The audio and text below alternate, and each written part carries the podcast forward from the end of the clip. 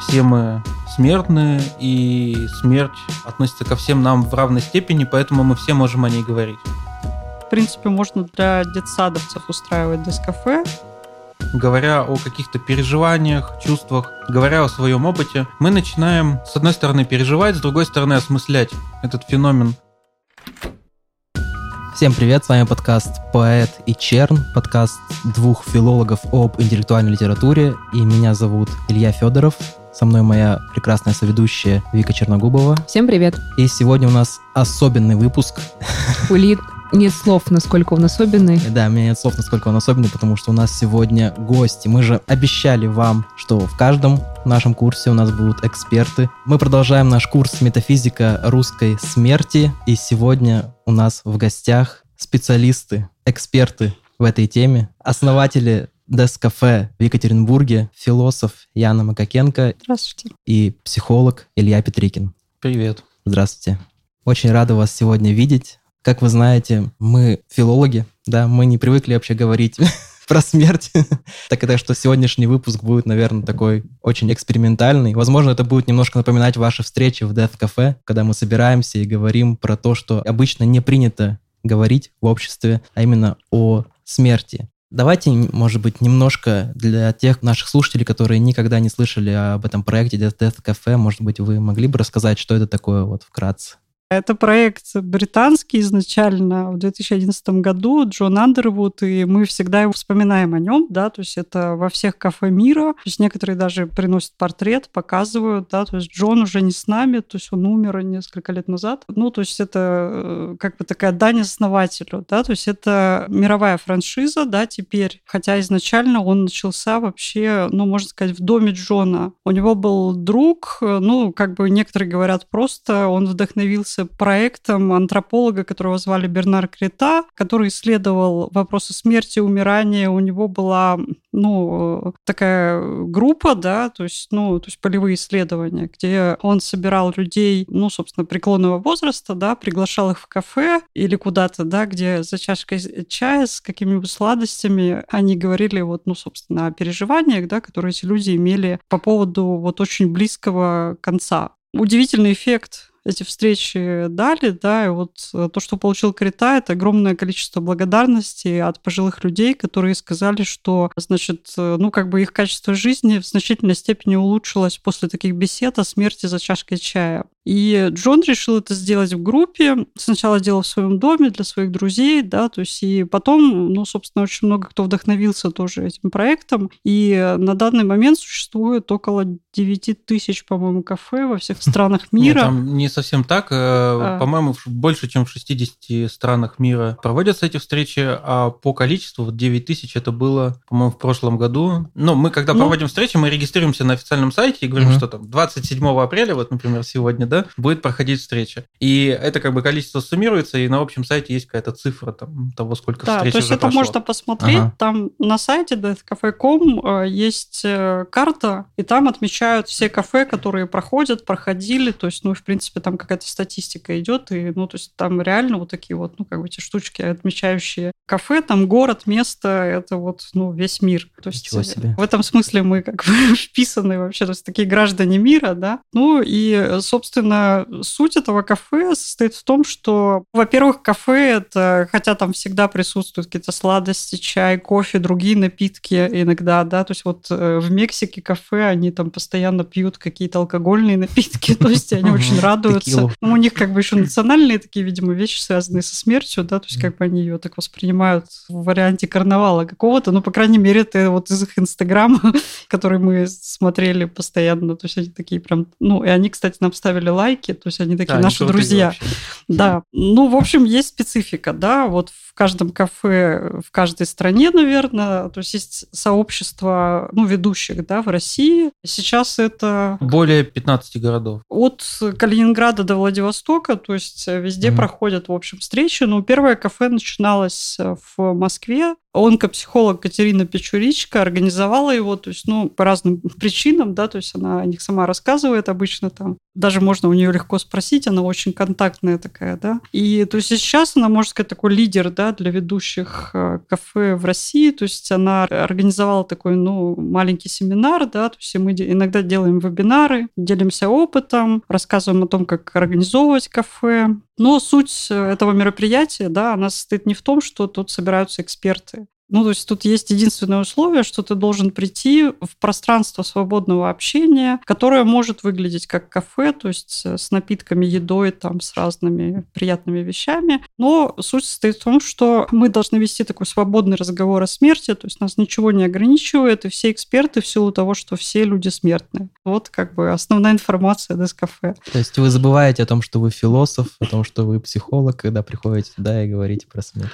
Да, тут так исторически просто сложилось. В силу, наверное, профессиональных каких-то интересов э, часто проект Дескафе привлекает именно специалистов из сфер психологической помощи, там, философской какой-то работы, антропологов, ну, в общем, людей, которые так или иначе к этому причастны. Но на самом деле это не обязательно. Вот Яна точно сказала, что все мы смертны, и смерть относится ко всем нам в равной степени, поэтому мы все можем о ней говорить. И, соответственно, любой желающий, тут э, не нужно быть каким-то избранным, может провести такие встречи. Джон, кстати, веб-дизайнер. Да, кстати, да, основатель, основатель кафе вообще он... Программированием занимался и немного, ну, что-то связанное с эстетикой у него было, ну, то есть он очень далек от психологии, какой-нибудь угу. там антропологии, философии. У него мама психиатр, и сейчас, э, после его смерти, собственно, поддержанием проекта, поддержанием работы сайта занимается сестра Джона и мама. А mm-hmm. мы с Ильей, то есть мы модераторы, и здесь есть такая, ну, особенность, да, то есть вот модерации кафе, то есть мы выступаем не как эксперты, а как ну, полноценные участники группы. В принципе, мы можем рассказывать о своем опыте, приходить со своими какими-то историями, но наша задача просто смотреть за процессом, да, то есть за динамикой вот беседы, следить за временем, угу. за тем, чтобы там, ну, был чай, да, там какие-то там приятные вещи для людей, которым иногда действительно бывает сложно говорить. То есть, ну, кто-то приходит не говорить, а молчать или как-то активно слушать. А с чего вообще начинается встреча? Вот какой первый вопрос? Ну, вообще, каждую встречу, как уже сказал Яна, мы вспоминаем про то вообще, что это за проект, потому что люди, хоть мы и делаем регистрацию перед встречей, да, для того, чтобы люди смогли почитать о проекте и смогли ознакомиться с нашими принципами, для того, чтобы больше понимать вообще, что это такое, куда они идут и чего можно ожидать. И каждый раз перед встречами мы рассказываем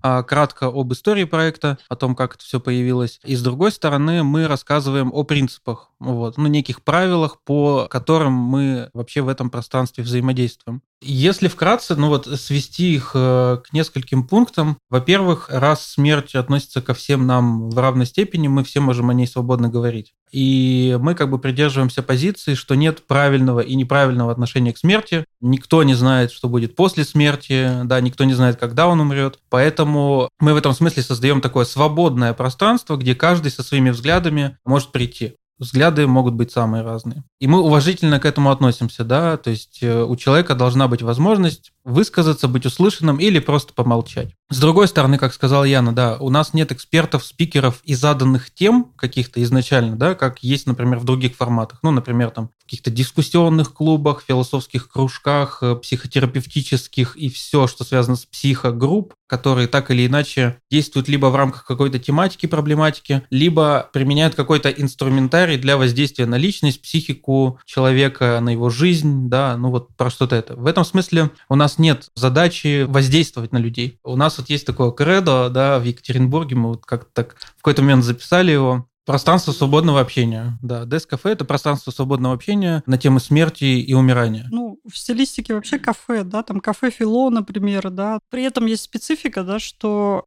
в любых кафе, да, вот такого рода, да, где люди могут спокойно, свободно общаться, да, не, не зависеть от каких-то там институций. Есть отличие фундаментальное от всех прочих кафе, да, это то, что, ну, экспертом выступает каждый участник. Да, ну, и в этом смысле мы на встречах э, являемся, ну, как бы организаторами и модераторами. Мы, по сути, люди, которые там договариваемся с площадкой, ищем, находим время, делаем всю вот эту организационную движуху, там, покупаем чай, кофе, тортик э, и вот это это вот все. И начинаем встречу, завершаем встречу, да, следим за тем, чтобы это свободное пространство создавать и поддерживать.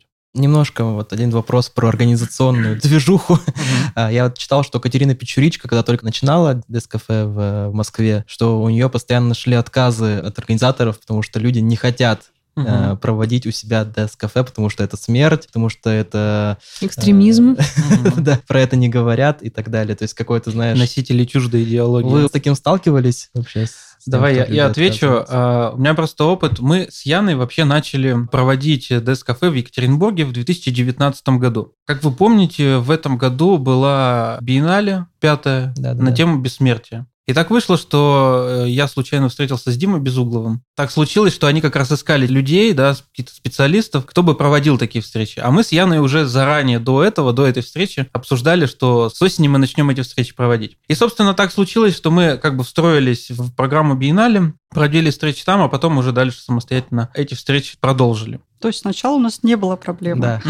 да, сначала было хорошо. В общем, Екатеринбург и вообще Урал наполнился вот тематикой смерти и бессмертия. Да, и мы как-то попали в этот контекст, и было очень прикольно. Но у меня здесь э, был еще опыт. Я ездил в Нижний Тагил, вот, у меня там есть близкие люди живут. И я туда ездил, тоже думаю, ну, раз вот поехал, выходные, там, проведу встречу. Давай искать площадку. Какие-то галереи современного искусства, там какие-то кафе, музеи в общем, тоже, да, вот там смерть, там нет, это не наш профиль, это не наша целевая аудитория. И я такой думаю, ну, окей, хорошо. А потом я написал в один бар, такой один из немногих баров в Нижнем Тагиле, э, с, там, с крафтовым пивком и всякими штуками. Добрый день, э, вот, э, говорит, ну, слушайте, прикольно, приходите днем. Нормально оказалось, что владелец этого бара, он выпускник того же вуза, что и я, и, в общем, мы как-то еще на эту тему пообщались. Так что вот был такой опыт, да, когда отказывались. Мы хотели еще в точки кипения УРФУ там не совсем дискафе, то есть это ну, один из элементов был такого более широкого проекта, связанного со смертью. Илья тоже договаривался с ними, то угу. есть они сказали, что да-да-да, то есть мы как бы хотим разные проекты. Когда узнали, что про смерть, сказали нет, давайте что-нибудь другое, да, то есть вот как бы... Что-нибудь позитивное надо, да? Как хотя у нас есть ценз, мы его специально установили, хотя вот, ну, по правилам кафе, в принципе, можно для детсадовцев устраивать дискафе, но мы э, хотели соблюдать законодательство, мы пишем прямо у нас ценз 18+, то есть как бы... Угу. Все, ну все, да, все, на самом деле хорошо. у нас можно прийти, это немножко в сторону, у нас можно прийти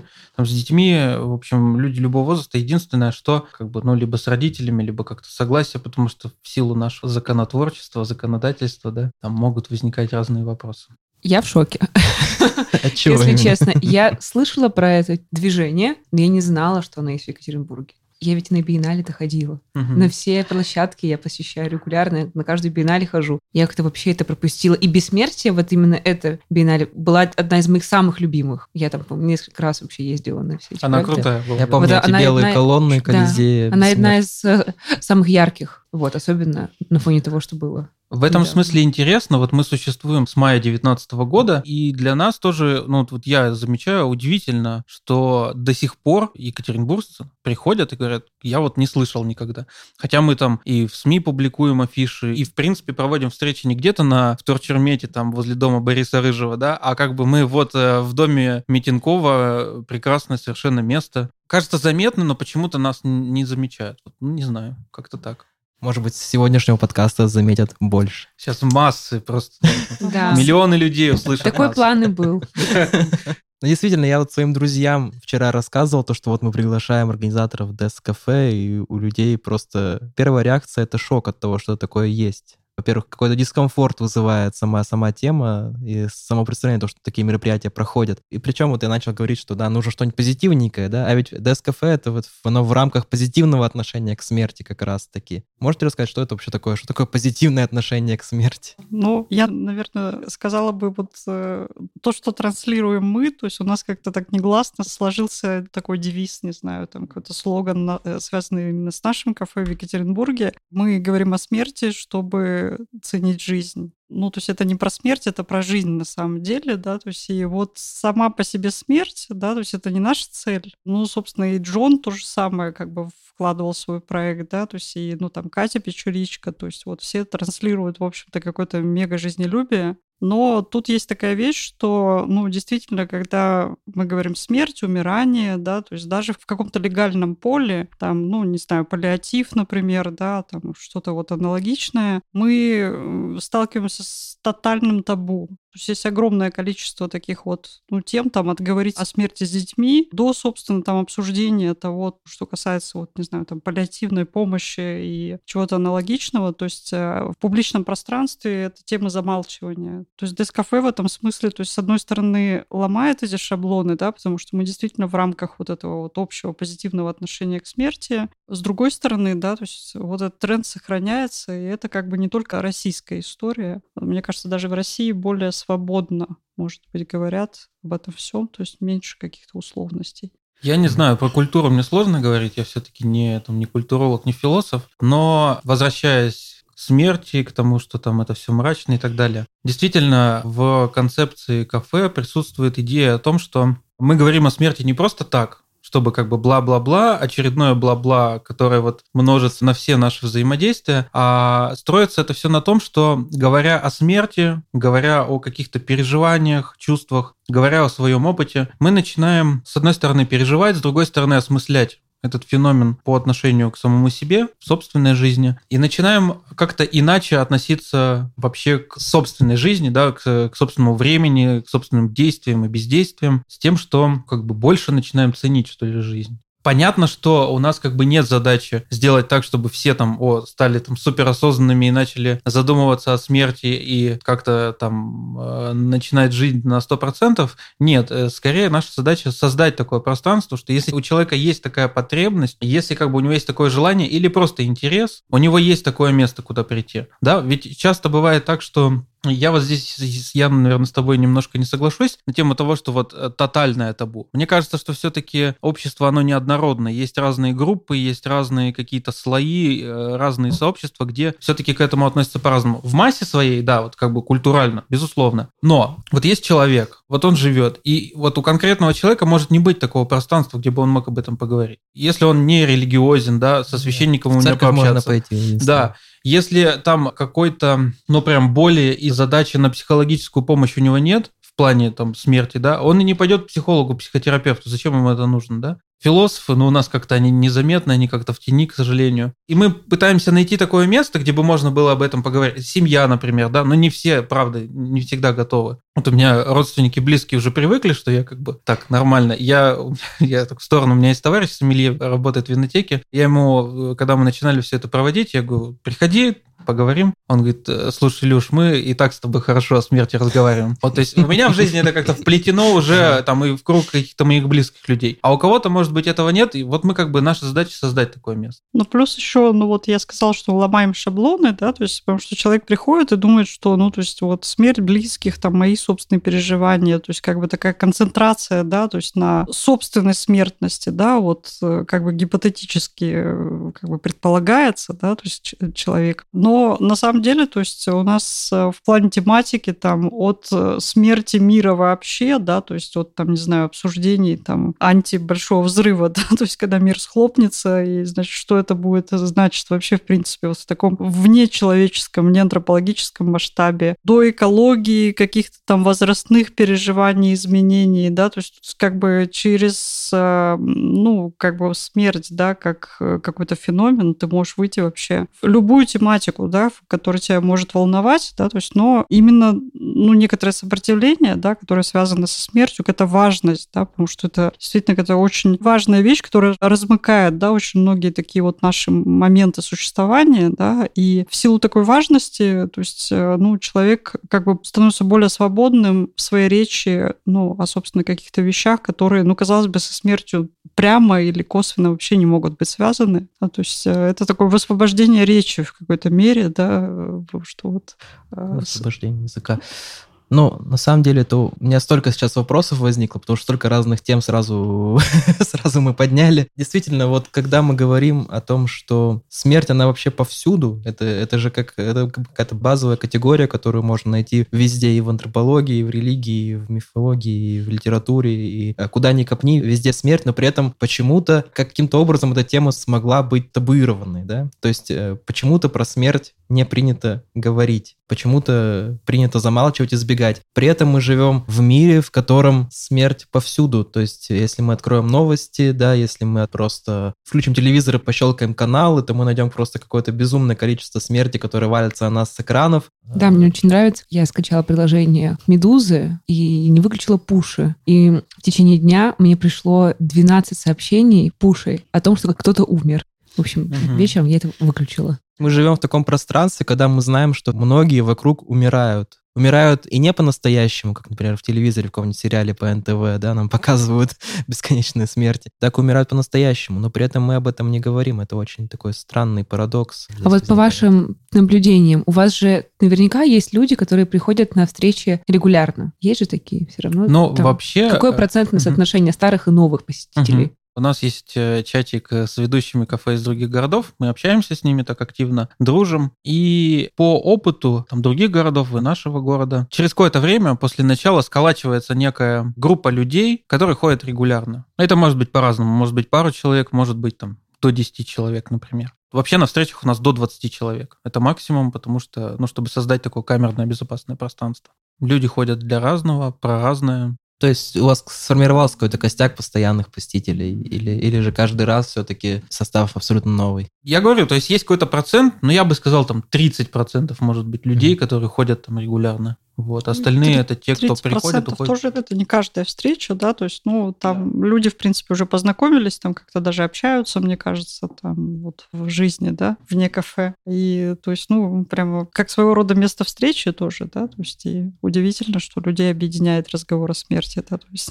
Ну и бывает, что человек пришел на третью встречу, а потом такой, э, ну вот у него актуализировалось что-то, он пришел там на 25-ю, но он просто знает, что оно существует. И вот как бы его к постоянным участникам отнести или, угу или к новым, непонятно. Да, я поняла. Тогда такой вопрос. По вашим наблюдениям за 33 встречи уже солидно, уже можно сделать какие-то выводы. 33 встречи, 3 года, в общем, тут все Вообще связано. у нас сегодня какой-то волшебная запись, волшебный подкаст получается. По вашим наблюдениям, вообще есть ли у человека в России, у думающего человека на русском языке, вокабуляр для разговора о смерти? Как вообще люди говорят об этом, по вашим наблюдениям? Ну, ясно, что не очень свободно. Мы это уже выяснили по поводу того, что даже организовать встречу такого рода становится в каких-то городах проблемой. Но вот именно когда мы уже собрались и начали говорить, как обстоит дело с языком? Несколько встреч были, э, где обсуждали вот как раз вот тему языка, да, то есть и ну, практически все, кого эта вот тема волновала, кто ее приносил, поднимал, говорили о том, что ну, у нас фактически кроме смерти, умирания каких-то легальных э, ну, терминов нет которых мы можем саму смерть описывать. Ну, то есть только в каких-то профессиональных дискурсах, да, то есть, и, ну, а если ты просто хочешь на повседневном уровне об этом поговорить, то есть у нас, э, ну, фактически здесь нулевой какой-то язык, нулевая степень описывать смерть как бы участники рассуждали в таком стиле, что ну хорошо бы было, да, то есть это все разнообразить, но вот, э, то есть э, как это сделать, наверное, вопрос вот к вам, к филологам.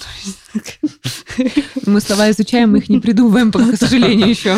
Да, ну вот э, не знаю, мне сложно говорить там про язык вообще. Наверное, вот по опыту консультирования это не относится к Дескафе напрямую, но все-таки так или иначе, когда мы говорим о смерти, о жизни, о собственных каких-то переживаниях, проблемах, мы все-таки э, находимся ну, в какой-то культуре. Вот. И в этом смысле по опыту взаимодействия, мне кажется, можно привлекать там какую-то поэзию, литературу и какие-то образы, шутки, частушки, метафоры, какие-то а, вещи, которые уже в языке как бы находятся и которые что-то описывают, да, ну, какие-то ситуации или переживания. Мне кажется, это можно привлекать, и все понятно сразу, вот, все, все ясно. Так что как так вижу. Ну, мы с Ильей тоже делали, примерно в это же время начали делать, э, что кафе, да, то есть такой проект, который имеет условное название «Как мы можем говорить о смерти». То есть там есть тренинговые какие-то моменты, да, то есть и какие-то там типа лектория маленького, да, то есть, ну, то есть мы развиваем, работаем над этим всем делом, то есть и вот здесь вот, э, ну, как бы возникает, да, вот такой прецедент для развития, да, вот именно речи о смерти, связанный вот именно с опытом, да, то есть там переживания, как я могу это описывать, да, то есть, ну, это не всегда напрямую связано даже с самим концептом смерти, да, то есть, но как бы когда человек проговаривает какие-то, ну, эмоциональные, там, не знаю, рациональные установки, да, то есть и все прочие установки, которые, ну, мешают ему говорить, то, ну, может быть, вот рождается какой-то новый, новый язык о смерти. Да, можно я здесь еще дополню. К слову, этот проект вообще, его можно назвать, э, ну, как бы некой практикой. Тоже к вопросу о языке. Нам сложно назвать что-то, что мы сами изобрели. У нас с Яной есть такой тандем. Она философ, я психолог, и мы как бы берем философскую теорию, философскую практику и берем психологическую теорию, психологическую практику, закидываем это в общий бочонок, вот так вот, болтыхаем,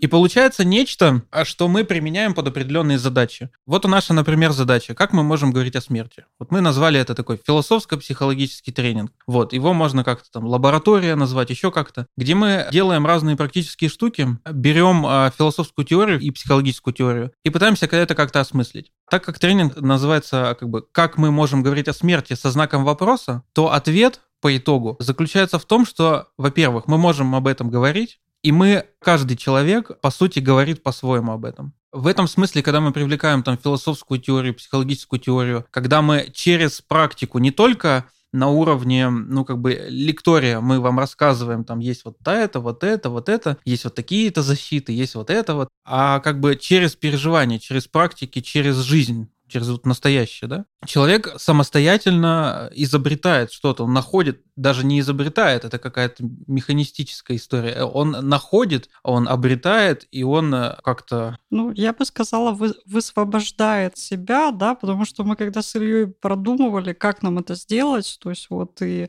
как-то сошлись на сюжете, вот с которого начинается «Зеркало Тарковского», да, то есть там, где вот этот юноша сильно заикающийся, потому да, что да, вот да, это да. как говорить, это очень как бы нас держало, и мы хотели как-то вот именно, ну, с э, вопросом о, ну, том, как, как высвобождать речь, вот как-то что-то поработать, и мы взяли как эпиграф, да, вот к своей этой вот этой работе, к проекту, вот этот сюжет, где, значит, он э, как бы с помощью вот этой женщины, там, психолога или кто она, концентрируется на руках, да, потом вот как бы отпускает, как бы, и говорит, я могу говорить, и вот, значит, это вот такая речь ясная, чистая, громкая, да, звучит, то есть вот, ну и, собственно, вот э, там масса разных там практик, упражнений философских, психологических, каких-то рефлексий, да, то есть вот это те инструменты, с помощью которых мы можем, ну, перенаправить напряжение, да, то есть, ну и фактически вот освободить себя как смертного и как живого.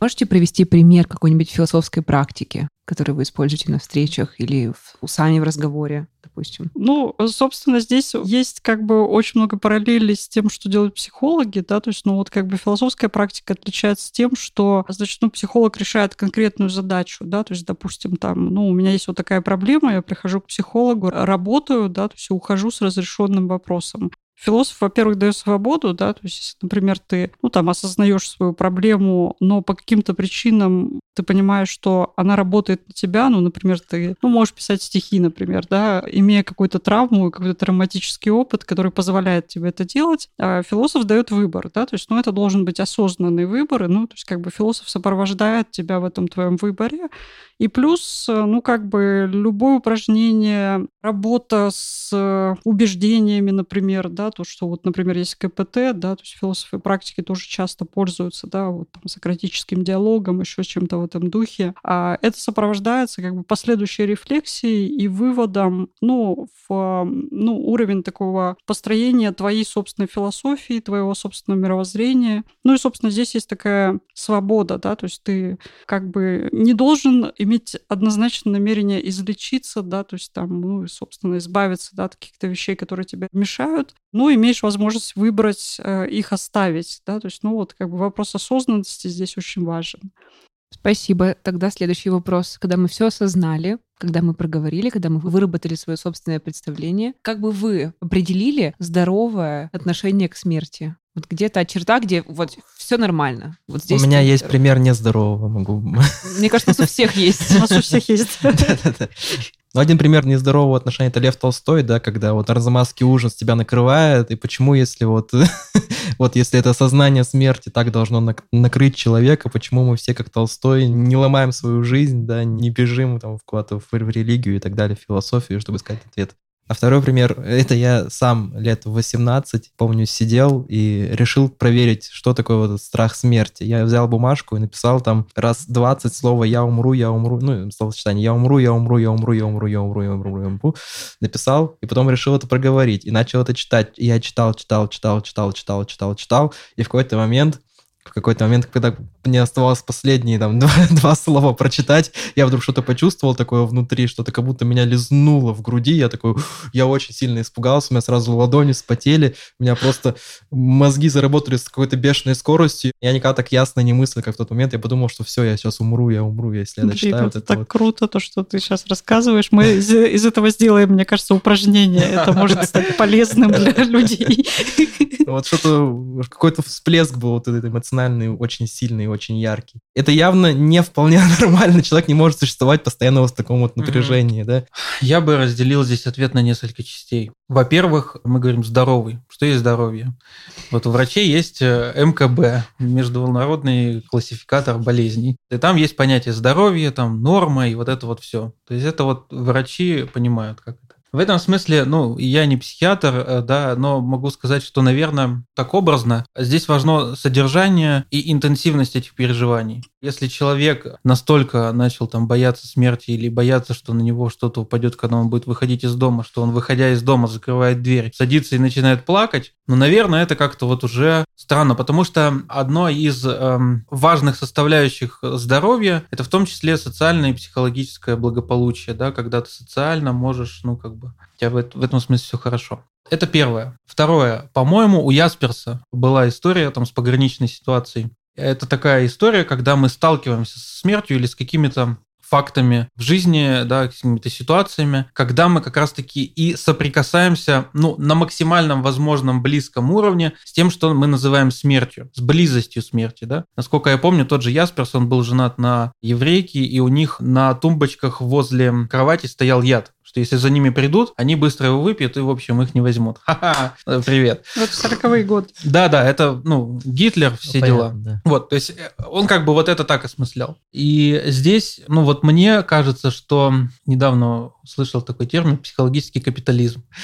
вот, ну, там ресурсы, там, про вот такое отношение к себе. Собственно, мне кажется, что а, любовь психологов к разного рода таким недостижимым целям по типу когда я научился говорить о смерти, когда я осмыслил, что такое смерть, когда я как-то к ней отнесся, мне кажется, это в каком-то смысле недостижимая задача. Задачу, которую, ну, например, мы перед собой ставили, это дать человеку инструмент, но, с одной стороны, организовать такую возможность для него, чтобы он в этот опыт мог погрузиться безопасно и не, не убиться, не травмироваться об него, а получить такой опыт, да?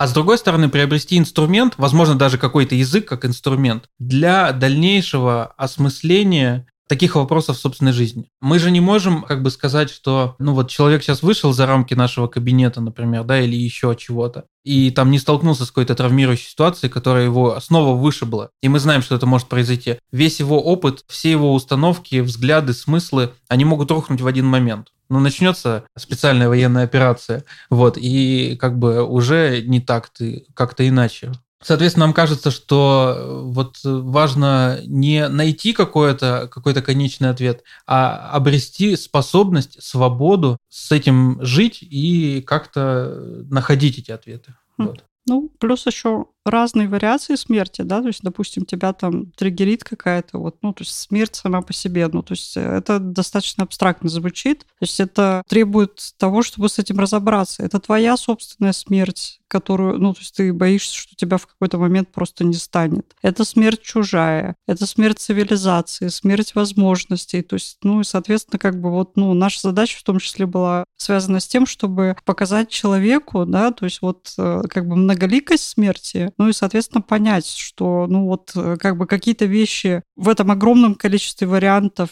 и масок, с которыми она вот, ну, играет, да, и, и как она к нам приходит, есть что-то, что, в принципе, для нас является приемлемым и очень сильно даже, ну, не то чтобы не страшным, а то, что вот как бы встроено в нашу жизнь, и мы как бы живем, вообще не обращаем внимания на эти вещи. А есть то, что включает, да, вот какие-то механизмы в психике, да, которые там, ну, в конечном итоге, ну, выглядят как болезнь, да, то есть, ну, в принципе, да, то есть вот, ну, как бы это все можно вскрыть, да, и если ты это видишь в лицо, да, то вполне возможно, ну, если даже как бы напряжение остается, понимаешь, как с этим быть.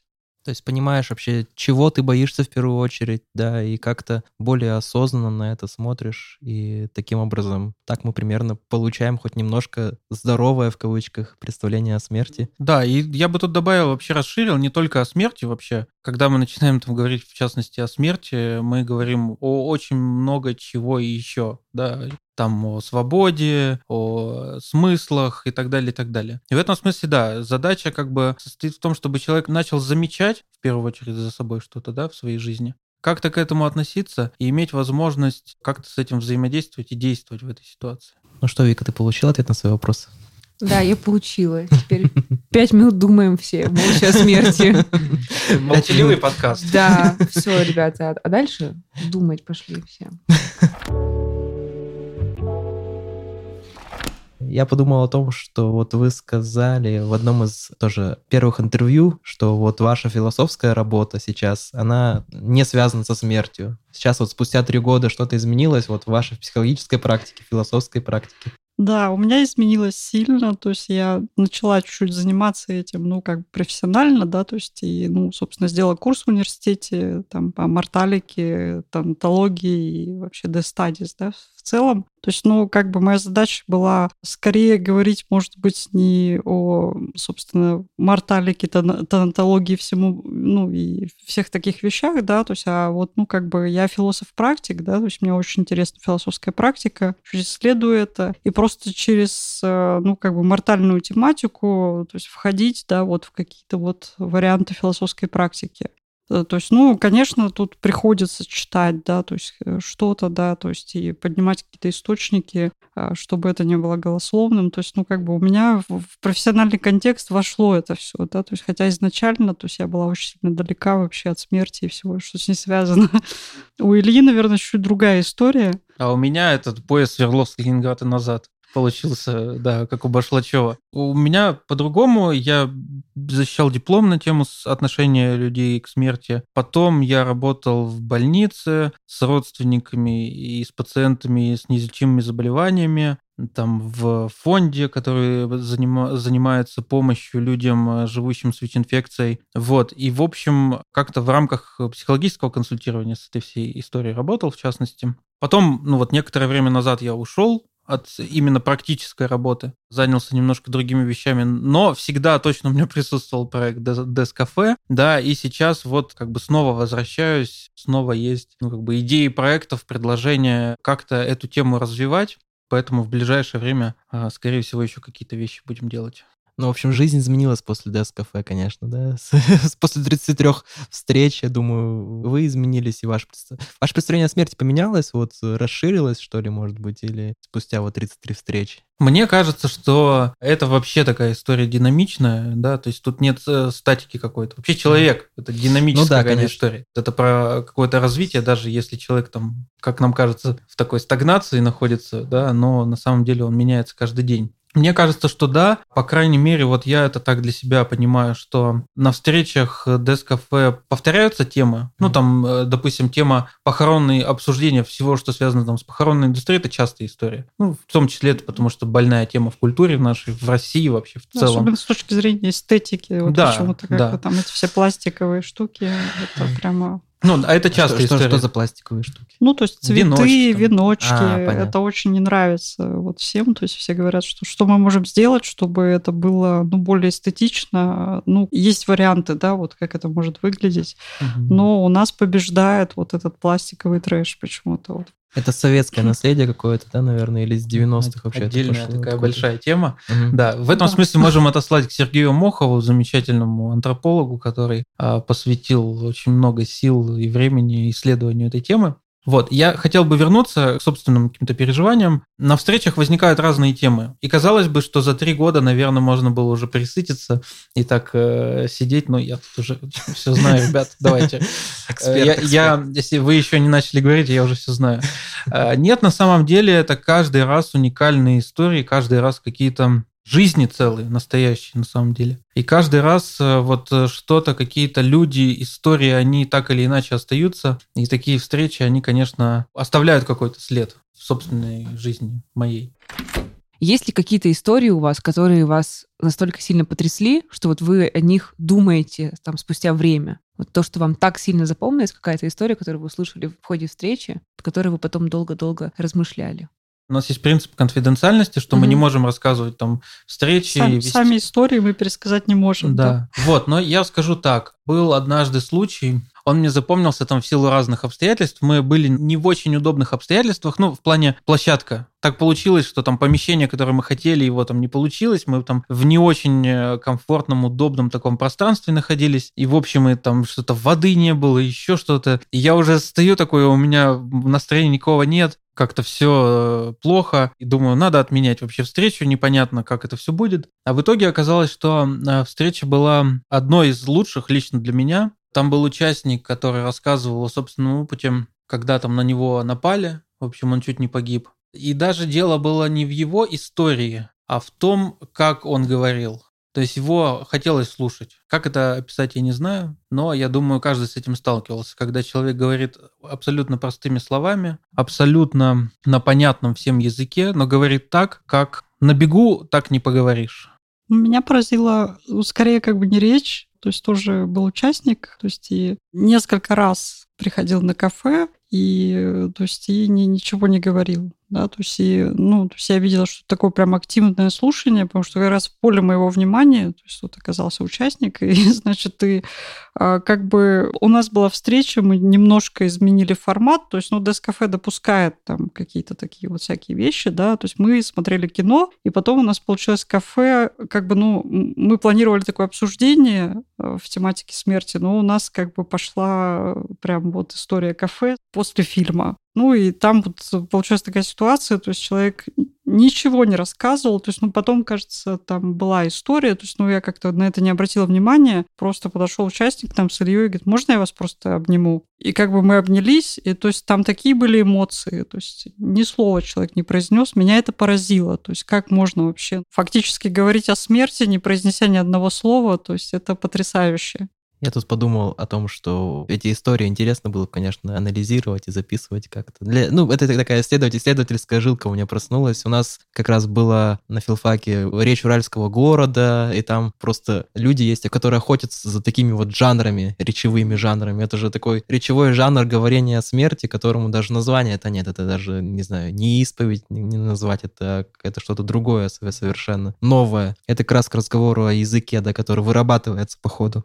Ну, у нас есть возможность, кстати, для исследований, да, то есть, ну, вот ребята приходили, это вот когда мы в рамках биеннале проводили кафе, там кто-то книгу писал, кто-то там что-то, ну, в общем, для творчества как бы. Но мы обычно говорим, что если вот, ну, ты пришел там для того, чтобы какой-то опыт здесь получить, то нужно как бы всем сообщить. Если группа скажет нет, извини, то есть мы не готовы uh-huh. в таком формате работать, а, значит, ну, человек просто как бы просто участвует в кафе. То есть, но как бы, мне кажется, там говорили да все время, что, пожалуйста. Ну да, в чистом виде. На самом деле э, есть гайд на сайте Дескафе. Там довольно подробно все расписано. Наша участница регулярная, она вот сейчас занимается переводом этого гайда на русский язык. Вот-вот мы его должны уже выкатить. Там есть история про то, что кафе нельзя использовать для каких-то, ну, в чистом виде для исследований. Вот, но, в принципе, такая возможность есть в плане, если там участники не против, вот, если этот человек там ну, можно исследовать скажет. феномен кафе, даже, по-моему, там, ну, я Есть встречала такие, да. пару дипломов. Психологи, да, да, делали. психологи угу. изучают, и, по-моему, антропологи изучают тоже такие угу. вещи. Но не в Екатеринбурге, в Питере, кажется. Ну да, есть.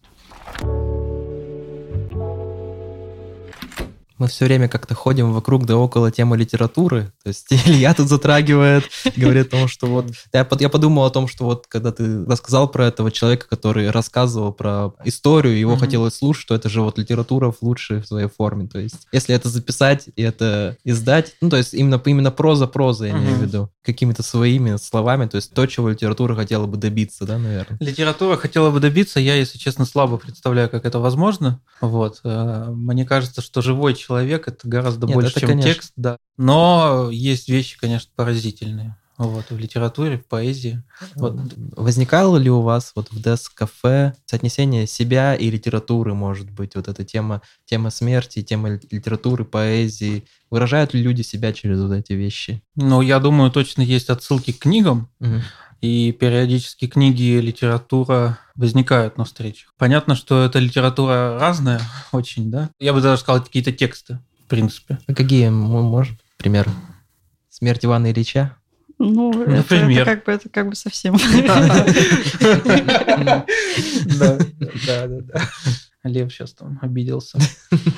Ну, а, слушай, ну да, наверное, от какой-то прозы до философских текстов. Ну, мы больше вот. философские тексты. Вот у нас был Сенека, ну, то есть Дескафе там не с моей, кстати, даже подачи, а вот кто-то из ребят приходил и что-то там обсуждали, да, то есть вот э, как бы, ну, то есть Толстой точно на периферии вообще всех вещей. Не, но он был. Только сложно вспомнить, что было конкретно на встречах. Он был в Десконф. То есть там был доклад. Ну, да, да то это есть, тоже отдельный да. проект еще. Это еще, еще один. как бы... Это в рамках Death да, вот это? Э, нет, это было в рамках Биеннале. Там а, в Питере ребята, то есть они, ну, то есть у них Дескафе, и они устраивают, ну, как бы с точки зрения экспертов уже что-то вроде такой маленькой конференции, да, то есть, ну, в таком свободном формате, то есть, ну, э, там как бы привезли это все к нам как раз вот на Биеннале 19 года. Ну и вот там был Иван Ильич, то есть это прям... Столб, на котором стоит литература. Мне интересно, знаете, что в этом контексте? Что вот мы сказали, что нет языка, не выработан такой нормальный, полноценный язык для обсуждения темы смерти, но ведь при этом очень просто говорить о своих э, переживаниях или ну, о чем-то, что нас беспокоит, сквозь призму литературы в том числе. То есть это же вообще э, тренд нашего времени сейчас. То есть мы не говорим, что мне плохо. Мы говорим, я вот эта кошка грустная, там, я вот этот мем.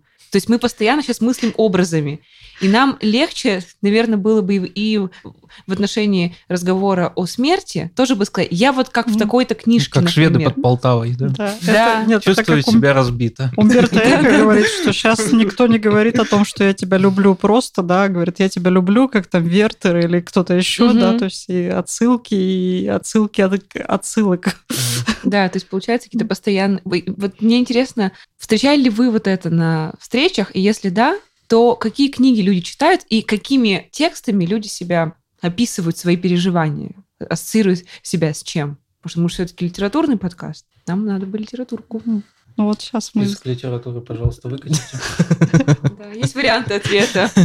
Слушай, ну вот интересный вопрос на самом деле. Кажется, что это есть, такое ощущение, но вот от себя скажу. Во-первых, я это замечаю и не запоминаю название книг, просто у меня память такая а, чисто пацанячья. Вот. У меня а, тоже. Да. А, вот. А с другой стороны, я бы не сказал, что это массово как-то происходит. Может, поэтому еще не запоминается. Но ну, мне кажется, Но есть любители всякой, всякой науч-поп литературы, да, и как бы люди через это, через какие-то концепции описывают там свои взгляды, просто потому что они приверженцы какого-то научного, рационального взгляда на мир, и вот они там физика, там математика. Есть такое, есть кто-то через литературу, да, Лев Толстой там э, и так далее и тому подобное. Кто-то через поэзию кто-то через философию, вот да, как э, Яна сейчас ну, сказала. У нас получается... Кто-то через психологию, собственно, как тексты, если да, тексты да. шире Но взять. на кафе вот так вот, чтобы кто-то пришел и сказал, что вот есть такая книжка, то есть, ну, я пытаюсь сейчас вспомнить, ну, может быть, раза 3-4 за все 33 раза у нас были, были такие вещи, когда человек приходил и говорил, вот эта книга, да, то есть и я, конечно, не, не помню, что это, за, что это за книги были, но это что-то вот вроде «Пепел застилает глаза», здесь тоже я не помню. Помню, что вот люди приходили и говорят, да, вот меня вдохновила эта книга, да, вот сейчас я думаю про это. и научпоп от психологии и философии до вообще там какой-то, не знаю, физики. И у нас э, был парень, который там какие-то проекты делал, то есть там про химию говорил, в общем. То есть как uh-huh, там, uh-huh. То есть там и книжки называл, но, конечно же, мы их не запомнили. Да, э, понял, понял, да участник, который по образованию химик и занимается как-то химией профессионально, он как бы через химию вообще заходил в это. Да, ну вот у него был тоже такой посыл, да, то есть вот как бы я пришел, чтобы, ну, то есть тоже с вопросами, да, вот к этой группе, то есть спросил, там, можно, нельзя, то есть, ну, там все сказали да, что-то ему сказали в итоге. Не знаю, что у него в итоге получилось, то есть, ну, он там имел желание делать какой-то проект. То есть можно говорить, получается, вообще языком даже химии о смерти. Да? Из любой а вот мы говорили, что языка нет, мы все это говорили, говорили, говорили.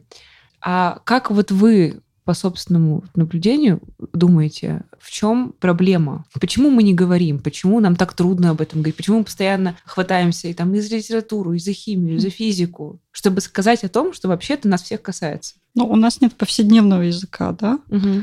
Может быть, отчасти вот то, что вот вы упомянули, да, то есть вот э, нам хочется сказать, что там я переживаю там смерть, умирание, думаю о смерти, как-то там боюсь смерти, так как Иван Ильич, например, боится там или думает, еще что-то mm. делает.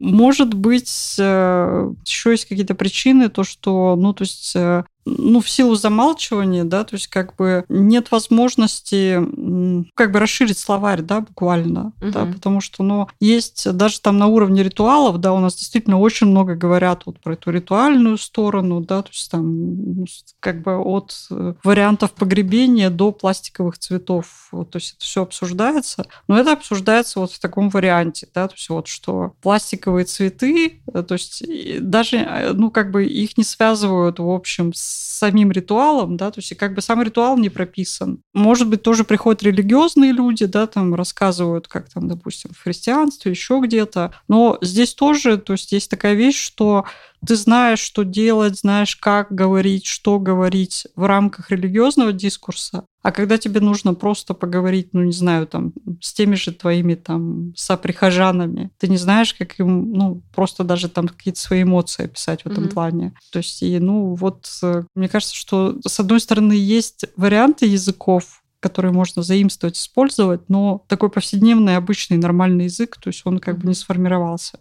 А по вашему мнению, почему так происходит? Почему мы не говорим? Интересно же, потому что, например, Россия столкнулась с таким огромным количеством э, смертей в прошлом веке. Ну, про наш мы сейчас пока вообще ничего не говорить не будем. Молчим. Вот. Да, мы, мы здесь опять тактично промолчим. То есть мне казалось, что я так думаю, или как, как обыватель бы подумал, что это же так логично про это говорить, потому что это касается буквально каждого. Там Вторая мировая коснулась каждую семью. Нет семьи, которая бы не коснулась.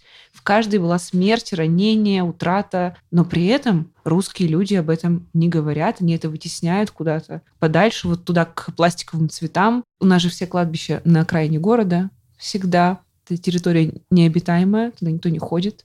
Ну, мне кажется, это наследие еще, ну, вот советского прошлого, да, которое mm-hmm. мы еще не пережили, хотя, ну, как бы, наверное, уже как бы не очень советские или вообще даже не советские люди. И меня в свое время поразило то, что я узнала, что, ну, собственно, советская идеология не предполагала вообще присутствие смерти вот как бы, ну, в дискурсе о жизни. И, соответственно, как бы, ну, умершие – это либо погибшие герои, да, то есть, ну, самые крутые похороненные на Красной площади, там, у Кремлевской стены, да, то есть, как бы вот, ну, то есть, они такие, ну, в буквальном смысле иконы, да, вот. Э, такие сакрализованные, сакрализированные. Да-да-да-да-да. Э, как бы простые люди, да, то есть, они либо, ну, безлики совершенно, да, то есть и я узнала, что были памятники, где даже не писали имена, ну, то есть если там, ну, человек более-менее там имел какие-то заслуги, например, там был военным или еще что-то в этом духе, ему делали звездочку, да, то есть на памятнике. И только в моменты оттепели хрущевской, то есть это 60-е годы, стали, ну, делать фотографии на памятниках, да, то есть писать имена, то есть это какое-то, ну, желание сохранить память о человеке. То есть, в принципе, здесь, ну, вполне возможно то, что, ну, то есть советская идеология это идеология будущего, да, то есть как бы там не может быть смерти, потому что, то есть мы идем как бы к вечному счастью, к коммунизму, где там вот э, как бы такой рай на земле, да, то есть, и, ну, соответственно, как бы и не нужна память, потому что все уходят от э, какой-то традиции, какой-то истории, потому что мы разрушаем старый мир, да, и строим новый мир, и, соответственно, как бы нам не нужна эта память, которая, как правило, связана, да, с, э, ну, с вопросами погребения, там, вот с сохранением памяти о каких-то людях, которые, значит, вот здесь покоятся. Mm-hmm. И, э, ну, вот, мне кажется, что вот э, в силу этого тоже русским особенно трудно говорить. То есть, ну и, соответственно, как бы отношение к жизни, оно таким же сохраняется, как отношение к смерти, да, то есть, ну, в принципе, у нас, если так вот глубоко копнуть, наверное, мало кто вообще, ну, там, собственную жизнь или жизнь там другого человека прямо воспринимает как некую безусловную абсолютную ценность. То есть мы, ну, такой расходный материал, да, угу. то есть в стиле там нарожаем, да, то есть вот как бы вот мы живем в этой парадигме, и мне кажется, что и умираем в этой парадигме. Ну так... да, здесь, э, мне кажется, отношение к жизни, к смерти, все это очень сильно связано.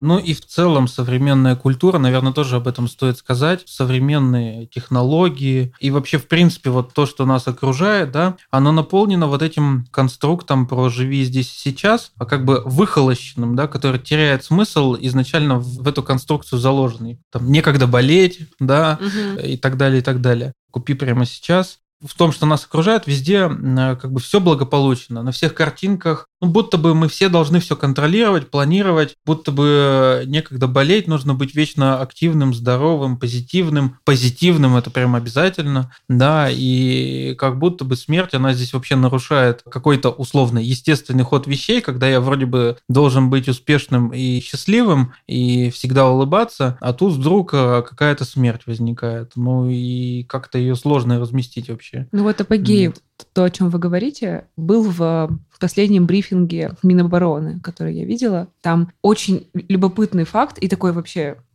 ну, в общем, я уехала. Моя mm-hmm. крыша вот так на колесах укатилась. Когда они сказали про потери и сказали, что столько-то тысяч невозвратные и столько-то тысяч или сотен, сотен, я надеюсь, сотен, да, санитарные санитарные и невозвратные. Они, угу. То есть даже уже нет слова там... Мертвые да, и, и раненые. Да, раненые погибшие, да, то есть как ну, принято об этом уволенные, говорить. высвобождены. Да, уволенный вот этот новояз какой-то бесконечный, он, он, он сейчас даже вот на эту и без того табуированную тему смерти в России, он как-то еще ну, такой могильной плитой накладывается, и мы еще 150 лет про это заговорить не сможем. Ну вот я хотела сказать, э, когда вы говорили про то, что это советская культура, советская э, действительность, э, мы до сих пор тащим ее на себе в тех вопросах, что касается смерти. Но вот, например, посмотрите, как с каким каким-то сумасшедшим неосознанным рвением русские люди соблюдают языческие и какие-то народные традиции, касаемые захоронения родственников. То есть мы до сих пор, мы собираемся на эту, на кутью, вот на угу. эту сладкую кашу с изюмом, которую мы никогда в жизни не едим Ложками, в обычной жизни. Да. Надо есть. Человек с айфоном в руках говорит, на похоронах нельзя есть вилкой. Угу. Откуда это берется? И откуда мы это знаем? В этом смысле, мне кажется, просто, ну, тут я как бы не эксперт в этом, но ссылаюсь скорее на того же Мохова, в том, что у нас нет каких-то новых выработанных ритуалов, нет условно даже каких-то коммерческих структур свободных, да, которые бы пытались эту задачу как-то решить. Есть забюрократизированная криминализированная какая-то история, да. да, которая как-то функционирует, и, в общем, как-то эта телега катится. И в этом смысле, конечно, наши сейчас похороны, ну вот в массе, да, скажем так, конечно, от региона к региону не отличаются, безусловно. Угу, Есть везде свои какие-то штуки. Но в целом они какие-то, да, неосознанные, они наслаивают на себя как бы много разных исторических эпох, концепций, взглядов, политических, социальных там и так далее, так далее, так далее, религиозных практик в том числе. И мы получаем вот то, что мы получаем. Мне кажется, в массе своей, вот подойди к любому человеку, который в этом участвует, спроси, а что означает эта кутья вообще, откуда она взялась? Угу. Он э, скажет, бог его знает вообще. Но ну, так надо. принято, да. Ну, надо, да. Вот. В этом смысле, ну вот я поделюсь своим ощущением. Мне кажется, это как бы неплохо, не хорошо. Я там не культуролог, чтобы как-то это оценивать, и не философ. Но если это человеку помогает как-то переживать, ну пусть он этим занимается. Ну да, вы вот. как психолог это скажете. Да, если, если, если ему это помогает, пожалуйста. Не, ну, вообще должны быть ритуалы, то есть, ну, что бы мы ни говорили, да, даже если мы, ну, позитивно относимся к смерти, не избегаем, э, ну, там, разговоров о смерти, допустим, как бы, ну, в повседневной жизни в том числе, а когда мы с ней сталкиваемся, мы нуждаемся в ритуале. Это всегда травматический опыт, да, то есть, если это смерть близкого, там, или даже смерть питомца, нам нужен отработанный ритуал, который просто поможет нам справиться, да, вот с тем, что с нами происходит. А дальше уже можно там, ну, как бы стараться осмыслить, это уже как бы более индивидуальная история. То есть, а здесь вот, ну,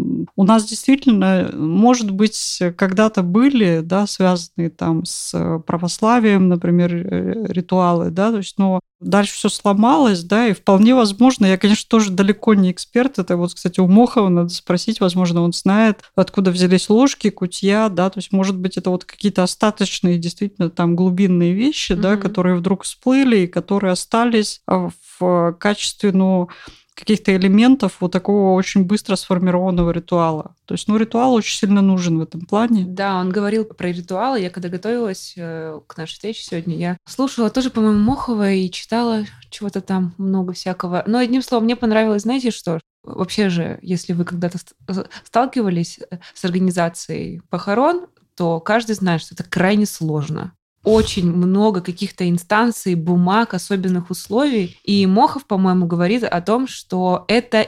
Ведь столько лет прошло, можно же как-то это упростить. Можно же давно уже переделать систему, но русский человек... Преодоление. Да, преодоление, угу. чтобы этого несчастного умершего уже засунуть там или сжечь, и чтобы закрыть вопрос. Нет. Русский человек даже не поднимает тему эту. Упростить. Вероятно, дело в том, что преодолевая все эти сложности, мы сами как бы даем долг вот этому умершему. Мы как бы преодолеваем вот эти вот ритуалы и этапы для того, чтобы его в иной мир вот отправить. По каким-то там, меня вот это в свое время вообще прям потрясло, что мы сознательно эту бюрократию бережем, и не преобразуем никак, потому что нам вот это надо, нам живым это надо, тем, кто угу. будет этого человека хоронить. Ну, это, вот. кстати, очень интересно, что, ну, то есть мы пытаемся беречь не память человека, а именно бюрократию, вот эти вот все процессы. Ну, конечно, там ритуалы нужны не мертвым, а живым, то есть это совершенно очевидно. А, но, то есть если бы, допустим, мы думали больше о, ну, человеке, который завершил свою жизнь, да, угу. то есть и как бы, ну, то есть отдать ему, может быть, какое-то уважение, но даже если это какой-то злодей, да, то есть в силу, просто в силу того, что это был человек. Да, то есть, ну и, соответственно, как бы проводить его в последний путь таким образом, каким он, ну, может быть, э, сам хотел бы в силу того, как он жил, да, mm-hmm. то есть, но мы действительно здесь вот, ну, это очень крутая идея, что, ну, по каким-то причинам, возможно, из-за, ну, собственно, mm-hmm. вот наших особенностей, да, отношения там бюрократии к чиновникам, да. То есть в силу национальных черт избираем вот этот вот совершенно... Самый тяжелый путь. Да. Еще вот вы сказали а, тоже, что вот э, очень жив этот вопрос о том, что надо избавиться наконец от этих пластиковых э, цветов и всей вот этой классической похоронной индустрии. Очень интересно, что мы все равно ее никуда не деваем, при условии, что живем в городах типа Москвы, где там это сити и европезированные вылизанные э, плиточные дороги. Оно все такое аскетичное, красивое, упрощенное в спокойных цветах, но хороним мы до сих пор в этих диких розочках, в гробах с ярко красной обивкой, и с нами это абсолютно не спорит. Нам это как-то вот кажется, ну так надо, ну положено так. Мы же не похороним человека в таком белом, аскетичном, пластиковом каком-нибудь. Кстати, про это тоже хотела сказать. Вышел в прошлом году, теперь уже э, последний сезон «Секса в большом городе». Простите, угу. но там тема такая. Там страшная утрата у главной героини, и весь э, сезон фактически она преодолевает свой вот этот опыт утраты мужа. Простите за спойлеры, дорогие слушатели, если я кому-то испортила впечатление. Так вот, я смотрела это как русский человек, и мне было так непонятно. Во-первых, они похоронили вот как будто это свадьба. Белый зал, белый гроб, такой деревянный, лаковый. Ну, это секс в большом городе. Ну а, ну, а что делать? Вот, белый огромный какой-то такой цельный монолитный венок, и они все пришли, даже не в черном, там, ну, половина, они все очень нарядные, как на Мэтт Гала. И это все показывается. То есть мне очень интересно, вот мне, как русскому человеку, было это дико, например, смотреть. И, и потом, у главной героини нету траура. Она потом сразу же пошла там куда-то тусоваться. И периодически она трет кольцо вот это обручальное и все думает, снять его там, не снять. Но самый ужас в том, что она очень долго не могла решить, э, хранить где. И, он, и у нее прах стоял в гардеробной в коробке. Вот мне, как русскому человеку, весь этот сезон был вообще, я с такими глазами посмотрела, говорю, почему так? Это в России вот это было бы невозможно, мне кажется. Нет, в России возможны такие вещи. То есть я расскажу историю, то есть, ну, как бы это близкая моя знакомая, то есть, надеюсь, она меня простит, что я в публичном пространстве рассказываю эти вещи. У нее э, мама, ну, завещала похоронить ее в месте, где она родилась. Это угу. небольшой очень город, а сама девушка живет не в России мама скончалась, да, то есть э, тоже была кремация, то есть и, ну, то есть у нее там были проблемы с визой, еще что-то, и она ее отправила почтой России а, в этот город.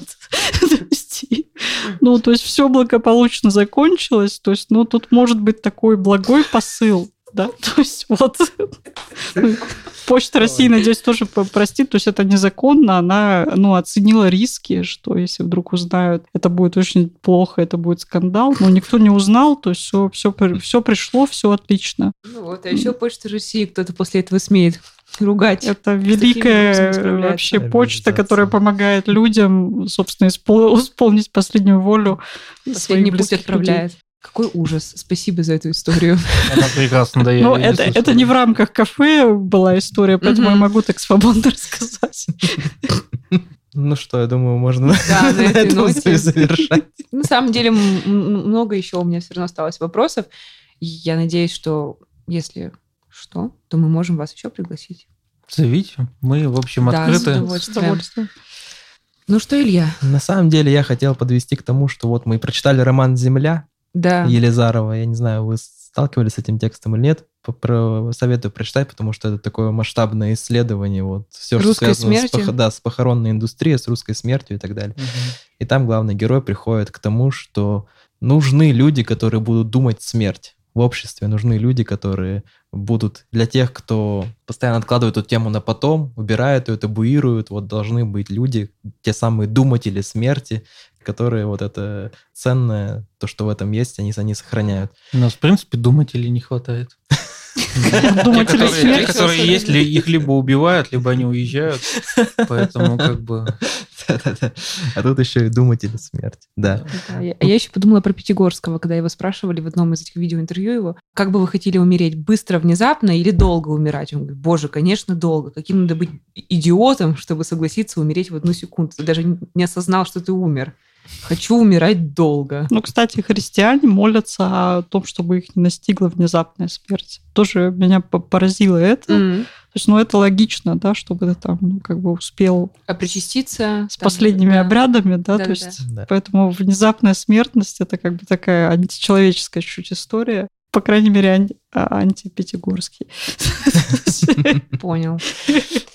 Так что, если вы хотите, я вернусь к тому, что если вы хотите говорить о смерти, если вы хотите думать смерть, то я вас приглашаю всех в Desk кафе в Екатеринбурге. Подписывайтесь на социальные сети ребят, подписывайтесь на телеграм-канал Desk кафе в Екатеринбурге. Все ссылки будут в, в описании, и все да. книжки сегодня упомянутые, вспомненные и не вспомненные, мы постараемся все это приложить в описании. Списочек литературы, конечно. Большое вам спасибо за то, что пришли. Сегодня получился очень интересный и Спасибо вам, с вами очень, очень интересно было разговаривать. Ребят, спасибо, что были с нами. Если вам нравится то, что мы делаем, смело оставляйте оценки на подкаст-платформах, пишите свои отзывы на Кастбоксе и Apple подкастах, мы все читаем. А еще мы приглашаем вас подписаться на наши соцсети, Instagram Poet and Chern и в группу ВКонтакте Poet и Chern. Там вы можете следить за тем, как происходит работа над выпусками, смотреть за нашими обновлениями, а также там много всего интересного, смешного и веселого. Там же проходит голосование за новые книжки для следующих выпусков. Проходите по ссылкам в описании этого подкаста, голосуйте и оставляйте комментарии. Мы будем очень рады и постараемся ответить на все вопросы.